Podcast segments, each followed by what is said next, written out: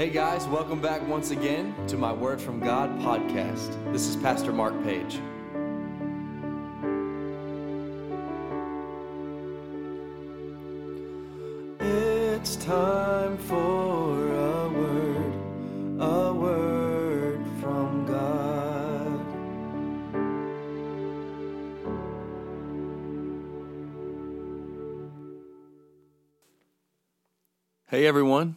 Welcome back to my Word from God podcast. This is Pastor Mark Page. I'm uh, coming to you today with kind of a heavy heart, thinking about what our Lord Jesus went through for us. Um, we celebrate that this week, this Holy Week, and if you've been following along with my uh, previous podcasts, we've talked about um, Jesus' triumphal entry into Jerusalem, riding on a donkey. Um, the we call that Palm Sunday, and then yesterday we talked about his prayer in John chapter 17, and kind of a little bit about his final discourse to his apostles. And today I just want to talk um, to you guys from Luke chapter 22 about uh, the Last Supper.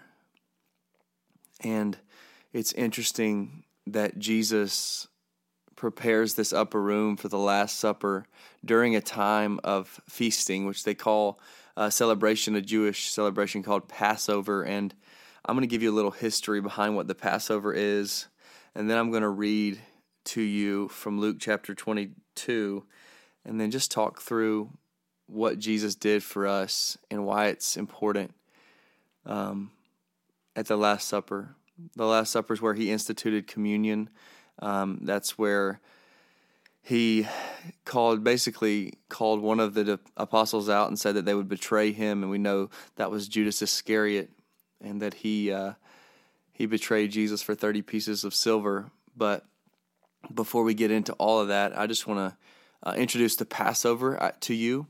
Um, the children of Israel were enslaved in Egypt. Um, the the word says, and I'm just quoting here, so paraphrasing, that a, a Pharaoh came along that didn't know who Joseph was. And if you remember, Joseph was um, Jacob's son, Abraham, Isaac, and Jacob. And Jacob's son, he had 12 sons, but one of them was Joseph. He had um, become really great in the kingdom of Egypt and had basically saved through the Lord's um, revelation, through dreams, saved the whole nation of Egypt from famine. And uh, then the children of Israel moved to Egypt. And after couple hundred years, we find out that uh, we see that they forgot who Joseph was. They forgot who um, kind of brought the children of Israel there, and they had populated Egypt. So they basically felt threatened and enslaved them all.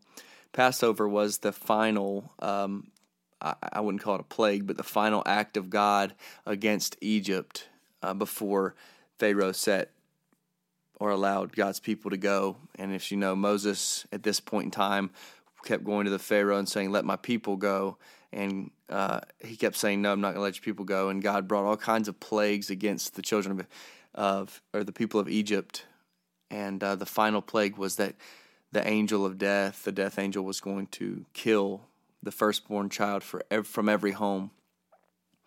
And uh, this is very this is very tough to think about, but what God offered for anyone who would uh, was was freedom, was deliverance from this for anyone who would um, sacrifice a lamb and paint the doorposts of their house with the blood of a lamb, and um, this would signify, uh, I think, later the blood of Christ on the cross. But in this in this particular instance, the only way that the people would be rescued, their firstborn would not be killed was if their houses, their doorposts were painted by the blood of a lamb.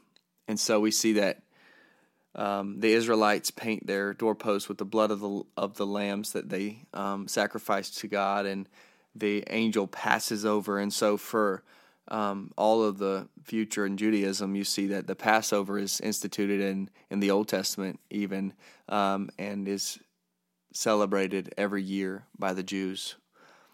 Jesus was about to be betrayed during the Passover. How interesting is that? That the same God who passed over the the children of Israel is going to pass over my sin by pouring his wrath out on Jesus, the spotless Lamb of God.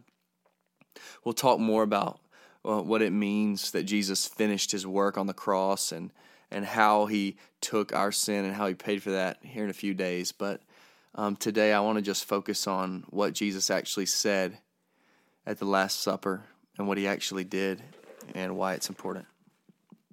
Luke chapter 22 says this Now the feast of unleavened bread drew near, which is called Passover. And the chief priests and the scribes sought how they might kill him, for they feared the people. Then Satan entered Judas, surnamed Iscariot, who was numbered among the twelve. So he went his way and conferred with the chief priests and captains how he might betray him to them. And they were glad and agreed to give him money. So he promised and sought opportunity to betray him to them in the absence of the multitude. Then came the day of unleavened bread, when the Passover must be killed. Passover lamb. And he sent Peter and John, saying, Go and prepare the Passover for us, that we may eat. So they said to him, Where do you want us to prepare? Once again, not knowing what Jesus' plan was and just being obedient. Um, and he said to them, Behold, when you have entered the city, a man will meet you carrying a pitcher of water. Follow him into the house which he enters. Then you shall say to the master of the house, The teacher says to you, Where is the guest room where I may eat the Passover with my disciples? Then he will show you a large furnished upper room. There make ready.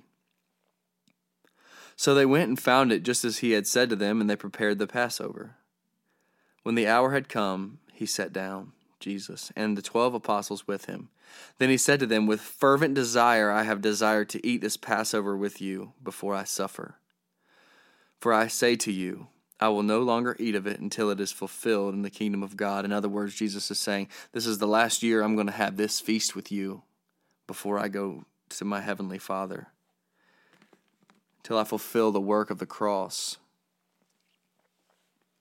Then he took the cup and he gave thanks and said, Take this and divide it among yourselves. For I say to you, I will not drink of the fruit of the vine until the kingdom of God comes. And he took bread, gave thanks, and broke it and gave it to them, saying, This is my body, which is given for you. Do this in remembrance of me. Likewise, he also took the cup after supper, saying, The cup is the new covenant in my blood, which is shed for you. But behold, the hand of my betrayer is with me on the table. And truly, the Son of Man goes as, as it has been determined. But woe to that man by whom he is betrayed. Then they began to question among themselves which of them it was who would do this thing. Now there was also a dispute among them as to which of them would be considered the greatest. And he said to them, The kings of the Gentiles exercise lordship over them, and those who exercise authority over them are called benefactors. But not so among you. On the contrary, he who is greatest among you, let him be as the younger, and he who governs as he who serves. For who is greater, he who sits at the table or he who serves? Is it not he who sits at the table? Yet I am among you as the one who serves. But you are those who have continued with me in my trials, and I bestow upon you a kingdom, just as my Father bestowed one upon me, that you may eat and drink at my table in my kingdom, and sit on thrones, judging the twelve tribes of Israel. And the Lord said, Simon, Simon, indeed, Satan has asked for you that he may sift you as wheat, just as Satan asked for Job that he could sift him. Jesus is now getting really clear, really bold with what is going on in the spiritual realm. Satan has asked for the heart of Apostle Peter. He says, But I have prayed for you. I love that. Jesus is saying, I have advocated for you that your faith should not fail. And when you have returned to me, strengthen your brethren. But he said to him, Lord, I am ready to go with you, both to prison and to death. Then Jesus said, I tell you, Peter, the rooster shall not crow three times this day before you deny me three times. Excuse me, the rooster shall not crow this day before you deny me three times. And he said to them, When I sent you without money, bag, knapsack, and sandals, did you lack anything? So they said, Nothing. Then he said to them, But now he who has a money bag, let him take it, and likewise a knapsack. And he who has no sword, let him sell his garment and buy one. For I say to you that this is this which is written must be still accomplished in me. And he was numbered with the transgressors, for the things concerning me have an end. So they said, Lord, look, here are two swords. And he said to them, It is enough. Father, I just want to lift up everyone who hears this podcast today to you. Jesus, I just want to ask you to be in this moment with them, with us. We know that you don't leave. And so, God, I just ask for a supernatural, um, spirit filled word from you today about what you went through leading up to the cross. And Jesus, don't let us miss you in our lives. Like so many people missed you when you were walking in Jerusalem, um, coming to be our advocate, coming to be um, our Savior, the Savior of the world, coming to be our hope, our very present help. And Jesus, we need you today, just like we always have. And I ask, um, Father, that you would glorify yourself through the, the teaching of your word out of Luke chapter 22. And uh, Jesus, today we just praise you, we honor you, and um, ask that your Holy Spirit would be very close and would teach us how to live, how to love, and how to really um, praise you for who you are. I pray this in your name. Amen. This te- this uh, message title today is actually called "Remember Me," and it follows along in my series called "Don't Miss Your Messiah." Following the footsteps of Christ. Yesterday we talked about John 17. I went a little out of sequence there, but I, I really wanted to save the Passover for today and save the Last Supper for today. So, yes, it's called Remember Me. And I want to just give you a few um, truths about this passage that are also applicable to our lives. And um, the first one I, I find in this passage is that Jesus, number one, had an enemy. He had an enemy. Satan wanted Jesus dead, and we see that he uh, he entered basically the heart of Judas. It says, "Now the feast of unleavened bread drew near, which is called Passover, and the chief priests and the scribes sought how they might kill him, for they feared the people. Then Satan entered Judas, surnamed Iscariot, who was numbered among the twelve. Satan entered Judas because he knew that he was a weak link. Satan entered Judas to get close to Jesus. Know this that there is going to be satanic opposition to you obeying the will of God. It was the will of God that Jesus went to the cross. So Satan didn't enter some random scribe, although he was there too, uh, to get close to Jesus. Satan wants to find his way into your inner circle, and sometimes God lets him do it so that his will can be completed. It's a very interesting thing. But he says, he so he went away and he conferred with the chief priests and captains how he might betray him to them. Do not be surprised when betrayal surrounds your obedience to Jesus Christ. And don't blame people. Just trust God in that. But he had an enemy. Satan wanted Jesus dead. The first thing that we see in this walk towards the cross is that Jesus starts to be, be betrayed. And not only betrayed, but then we'll, we'll see in a few chapters, see in a few um, days that that he gets denied. Then he then he gets left completely abandoned, and he gets beaten and scourged and even killed. And it started in Judas from Satan. Satan entered Judas to destroy Jesus. The second thing I was going to I want to say here is that Jesus, although this was happening, he had the power of God. We see that in verse 10 where it says, Behold, when you have entered the city, a man will meet you carrying a pitcher of water. Follow him into the house which he enters. And then he gives us basically a description of what he's going to say and what they're going to say and how it's going to work out. Um, and, and the point here is this that Jesus is sovereign over the situation, even when it looks bleak. For Jesus, it was the cross he was going all the way to death. He was walking into the the most painful time of betrayal and abandonment, like I just mentioned. But um, he's still sovereign, and so for you in your life today, that's good news to know that that Jesus knows where the person with the pitcher of water is walking. Jesus knows where the person um, or the thing that you need is at all times, even when you can't see it. Let's have the faith to say. Um, where do you want us to prepare? Let's have the faith that say, "Okay, God, uh, where where are the funds coming from? Okay, God, where uh, where is this, how is this relationship going to be mended, and just obey Him to walk where He says to walk. And basically, that led them to the upper room. Number two is that Jesus had the power of God, He was all knowing, He was sovereign over the situation.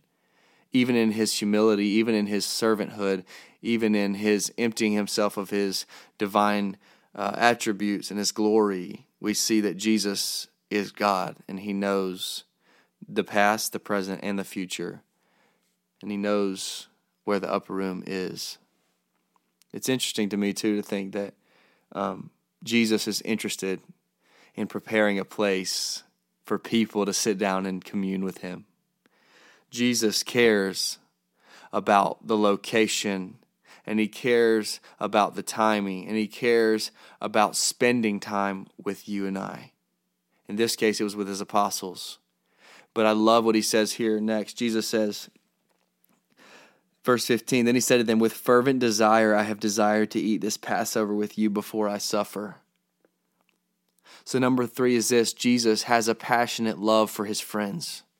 He says fervent desire. That's a deep, moving desire. The desire, the kind of passion that causes you to step out of the boat and, and, and to do things that are greater than you can even imagine that you can do. So follow Jesus and believe this that he wants to have relationship with you. He doesn't just want to have relationship. In fact, the the um, Revelation talks about the marriage supper of the Lamb, and, and Paul talks about it as well. That there's coming a day that we're going to sit down in His presence and we're going to have dinner with Him we're going to have communion with him. And that's interesting that that word keeps coming up because this is where in just a few verses jesus is going to institute the lord's supper. Some would call it uh, the eucharist. Others would call it um, communion. He says with fervent desire i have desired to eat this passover with you before i suffer. So Jesus is looking forward to and passionately excited about eating this dinner, even though he knows that the cross is coming. I would say this we don't know what tomorrow holds, but we can still have a passionate, Christ like love for the people around us so that we, even when we do know something bad is coming down the pipe, even when we sense in our soul something is off, Let's be present where we are and enjoy what God has for us there, even if after that time we have to walk into a season of testing. Don't let fear of the future or of the unknown stop you from being present in the known in your current situation. Find peace in the fact that Jesus had supernatural, uh, the supernatural strength to enjoy dinner, even with Judas Iscariot, who was going to betray him. Then he took the cup, gave thanks, and said, Divide this among yourselves. For I say to you, I will not drink of the fruit of the vine until the kingdom of God comes. The kingdom of God. Number four, as we go on, is this Jesus invited us to the table of remembrance. And he took bread, gave thanks, and broke it and gave it to them, saying, This is my body, which is given for you. Do this in remembrance of me. Likewise, he also took the cup after supper, saying, This cup is the new covenant in my blood, which is shed for you. He invited us to the table of remembrance. When he says, Do this in remembrance of me, this is the title of my message Remember Me. Jesus is giving us in this new covenant, in this new uh, Testament, he's giving us a new way of doing things. And this is what he wants us to do remember his body that he gave for us. There's an interesting um, amount of times that the word remember is used in the Bible. In, in the Old Testament, God says consistently, if my people, will do this, or if my people will humble themselves and pray and do that, then I will hear from heaven. Or, or he even says a lot of times, I will remember them and I will deliver them. Jesus is saying it is important that you remember me. Remember what I've done. And today, wherever you are, remember what Jesus did in the light. Remember what he did in the strong spiritual times. Remember what he did when he saved you by grace through faith. Remember who he is, what his mission is, what his plan is, uh, how strong he is, how over and above uh, and capable and able he is. Remember him in the middle of the coronavirus pandemic, remember who God is. Remember that He's on the throne. Remember that He loved you with an un, uh, unequivocal, agape love. What else do we remember about Jesus? I remember as I think about Jesus that he's the one who formed my inward parts, as the psalmist says. He created me and he formed me in my mother's womb. And I think he wants us today to remember the cross, where the God of all creation on a tree that he created took nails and hung there and died for you and for me. This is my body, which is given for you or broken for you. And as he breaks the bread, this image of Jesus giving his body away and letting us eat of it and take part in it and be uh, to commune with him is so powerful. That's why we do it in, in church services. That's why we remember Christ as the body. We do this as a group because we're all taking part of the suffering of Christ. You'll never just take part of the glory of God, you'll always have to take part of the suffering to experience the glory. This do in remembrance of me. Don't forget what Jesus has done for you.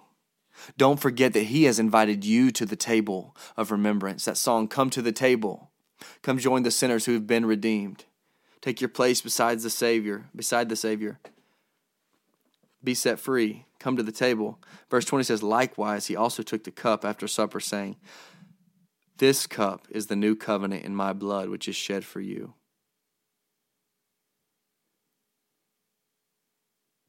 The blood of Jesus is the cup of suffering that we must drink in this new covenant we take part and we're covered by the blood of the Lamb. Our doorposts now, by grace through faith in Jesus' salvation in Jesus, the doorposts of our home are covered. We overcome revelation by the power of the blood of the Lamb and the word of our testimony. Jesus freely offered us communion with Him through His blood. And now he offers us access to him freely through his blood. Hebrews says that we can enter the holiest by the blood of Jesus. The word says that the blood of bulls and goats and and, and rams and, and lambs and animals in general could not forgive sin. God forgives sin. Jesus forgives sin. And he does so by the shedding of blood. He shed his blood for you and for me. And if I'm not overcoming, maybe it's because I don't have faith in the blood of the lamb or maybe it's I'm not I'm not partaking of the suffering of Christ or I'm not giving my all or I'm not denying myself, taking up my cross and following him. And I think this really gets this really gets hits home here for me when I think about Jesus saying, If anyone would come after me, let him deny himself, take up his cross, and follow me. If we're going to follow Jesus, we're going to have to walk through the season where the enemy is breathing down our neck. We're going to have to walk through the season with the blood of the Lamb and the word of our testimony is the only way we're making it. And we might have to walk through fire, but I know He's in the fire with me. We might have to walk through the sea, but I know He can split it right down the middle whatever you're walking through anxiety, your depression, your fear, your lust, your anger, your, your uh, dysfunction, or mine. Whatever the thing is that we are fighting as a church, that like we talked about yesterday, division. Jesus wants to bring reconciliation and He wants to bring a new covenant and a new hope to our lives by offering us His blood. That's how we overcome, guys. Be washed and cleansed by His blood. Take part in the suffering and the glory of Christ. And then he says, But behold, the hand of my betrayer is with me on the table. and truly the Son of Man goes as it has been determined, but woe to that man by whom he is betrayed. There's a psalm, Psalm 23 says, and I and I just got this really this hit me today as I was reading and, and, and just praying through and thinking through how to share this with you guys. He says, The hand of my betrayer is with me on the table. I wonder if the, the psalmist David had any idea or inkling, or even if the Spirit was speaking supernaturally uh, through his mouth as, he as he penned these words. You prepare a table before me in the presence of my enemies. You prepare a table before me in the presence of my enemies. Guys, listen, today you can know this that even when all of hell is against you and all of the, the, the people you love have betrayed you and you know they're going to abandon you, you can still sit down and you can have dinner and you can eat and you can have peace and you can enjoy the moment. Because the same God who called you to the dinner table he knows that the betrayer is there, but he still has a plan for your life. And I believe that plan is peace. That you can have peace in the ta- at the table of your enemies, in the middle of the war. So I challenge you to rest today in the peace of God that surpasses understanding, which doesn't even make sense based on situations. And uh, I just want to say a few things about communion. Communion is literally just that. Number four was Jesus invited us to the table of remembrance. Communion um, is an invitation to sit at the table with Christ. That's been given to us. Communion, or the Lord's Supper, the Eucharist, is to remember his sacrifice as we eat at the table with Christ, we remember and thank Him and glorify Him for His sacrifice. Communion allows us to live in a new covenant by grace. The law condemned, but grace through faith is what saves. Recognize finally that His blood was shed for us. We have to remember, we have to recognize, we have to understand that Jesus did all that He did to redeem the lost, and I was that person totally lost. After Jesus declares and says that Judas Iscariot, even though he doesn't say his name, his betrayer is with them at the table. Um, the apostles get in a big argument. It's so human to to to have so much powerful influence sitting right there at the table, and then to get your mind wrapped around some other fact. They started to to to, to argue over who was going to be the greatest in the kingdom of God and Jesus. I can just I can almost feel his frustration as he says, um, "The king of the kings of the Gentiles exercise lordship over them, and those who exercise authority over them are called benefactors, but not so among you." On the contrary, he who is greatest among you, let him be as the younger, and he who governs as he who serves. Number five, the fifth point here is that Jesus calls his own to serve rather than to be served. His own mission was to serve. Our mission now is to serve. Now, his mission in glory is to reign and to rule and to one day come back and, and to call his bride by the resurrection, to pray for us, to advocate for us. But he calls us to serve rather than to be served. And he says this But you are those, and I hope Jesus would say this about me. You are those who have continued with me in my trials, and I bestow upon you a kingdom, just as my Father bestowed one upon me, that you may eat and drink at my table in my kingdom, and sit on thrones judging the twelve tribes of Israel. Our servanthood, our obedience to Christ to serve, one day will be replaced by the glorious presence of God in heaven. By sitting at his table, one day, all of the, the things that we humble ourselves. Now, we're not doing it for the rewards, we're doing it because we're obeying, obeying God. But I know that in obedience, there is also reward. The reward is to be with Christ where he is, as we talked about yesterday as well.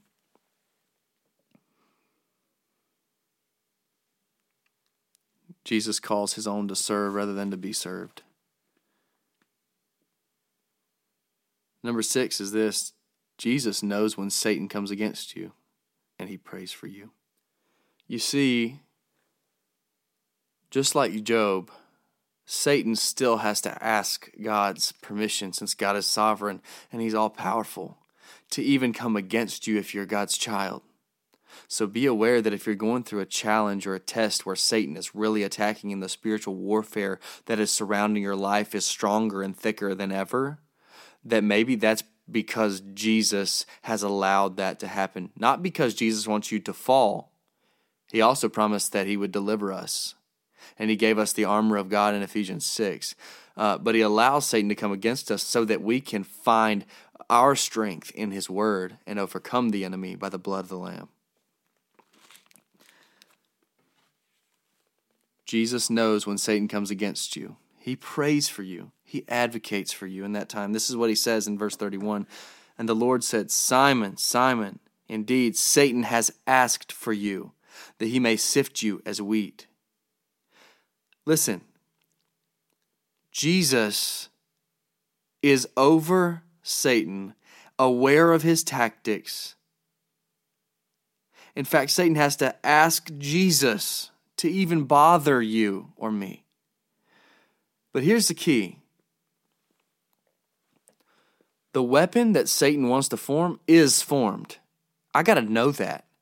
If I don't think that Satan can even touch me ever, then I'm not going to be looking for him to attack. If I know, though, on the contrary, that Satan wants to destroy my life and, the, and he wants to ask Jesus uh, for the opportunity to sift me like wheat, then I have got to be aware. This may be coming. This will be coming. And it, I would say this when you shine the light on the darkness, when you start to, to speak the truth of the gospel and the hope of Jesus Christ to people, you're going to experience the sifting of the enemy. 1 John 4 4 says this You are of God, little children, and have overcome the spirits, for he who is in you is greater than he who is in the world. And we know from Titus 3 5 that the Holy Spirit has washed us, has uh, raised us to life, has regenerated us. We've been born again. And so now I know that he who lives in me, which is the Holy Spirit of God, is stronger than this Satan that wants Jesus dead, than the Satan that enters people, uh, people's hearts to betray um, them and to try to destroy them and even to sift them. I know that I have an enemy. I know that the weapon is formed, but I know a God the only one true God who has defeated him.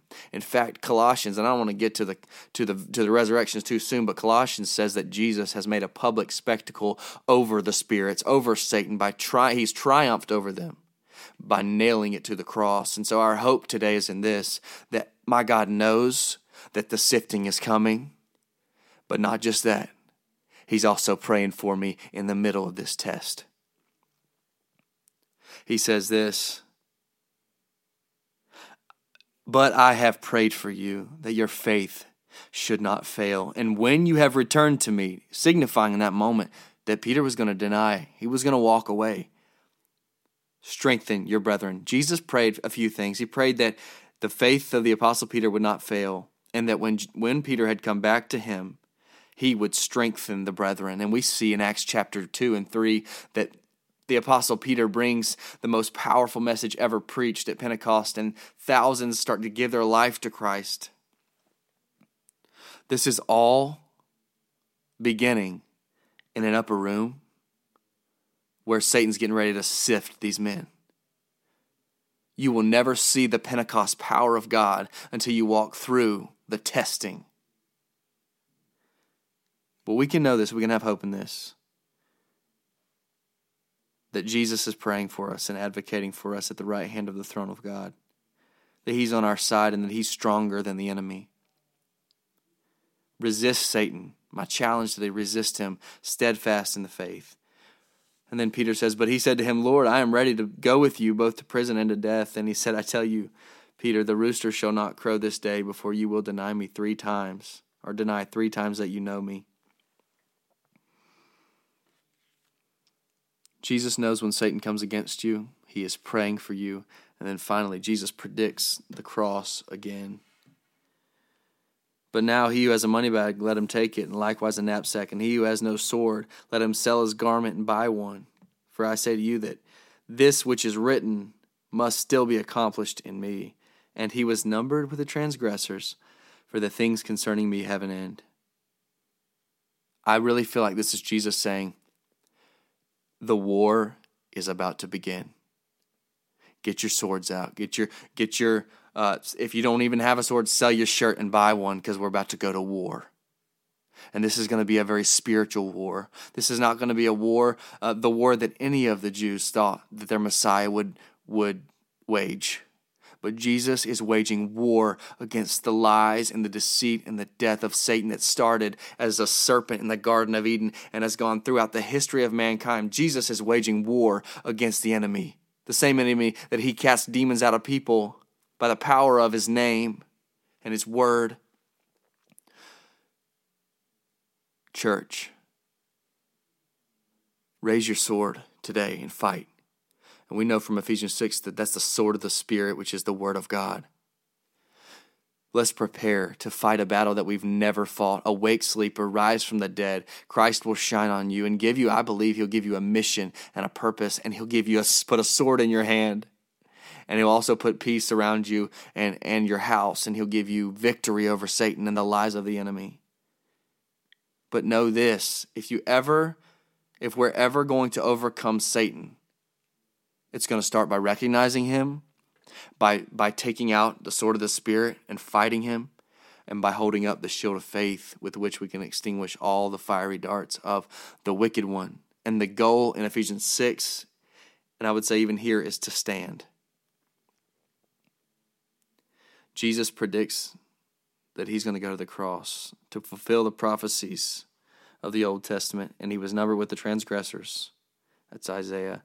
For the things concerning me have an end. So they said, Lord, look, here are two swords. And he said to them, It is enough. Two swords is not enough to wage a battle, to wage a war. Two swords is uh, two swords are just barely enough to even protect yourself from one or two other opponents. I think Jesus is saying, like I like I kind of just explained, that we, we have to wage war.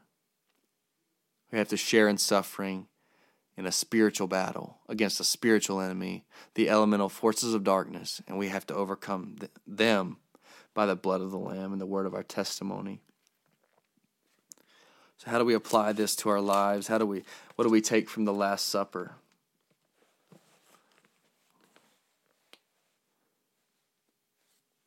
I'll just summarize it really quickly. Jesus gave his body to be broken so that one day I will be resurrected with a perfect body. I've got to remember that and give my own life as a living sacrifice to him. Jesus poured out his blood to forgive my sins. So then I should not abuse grace, but I should walk in the forgiveness and in the redemption and in the hope that he has given me through his blood. And in fact, I should be a conduit for His Spirit to pour that hope out on everybody that I encounter and I have uh, any contact with. And if I'm not doing that, if we're not doing those two things, if we're not remembering the broken body of Christ, and taking part in the suffering of Christ. And if we're not um, showing people or pointing people towards the blood of Jesus, then we're missing the mark, guys.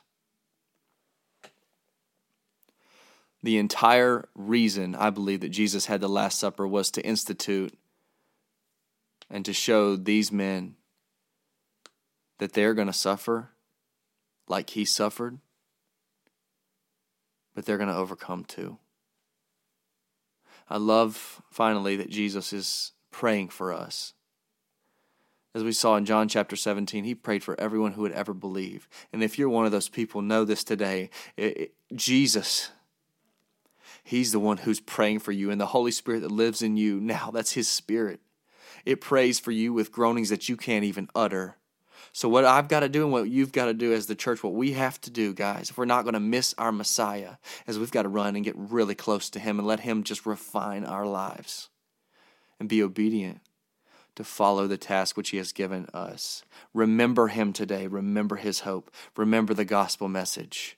It is enough. It is sufficient. Paul says this in Romans 1:16. For I am not ashamed of the gospel of Jesus Christ, for it is the power of God unto salvation for everyone who believes, for the Jew first and also for the Greek. Thank you so much for listening today. Guys, I pray and I hope that you will like, share, comment, subscribe, um, give us your feedback. We love you. I'm praying for you. This is Pastor Mark Page uh, signing off from another one of my teachings on the Holy Week series. Don't miss your Messiah, following the footsteps of Jesus. Let's walk like he walked in obedience, in submission to God, and in victory. Thank you, guys.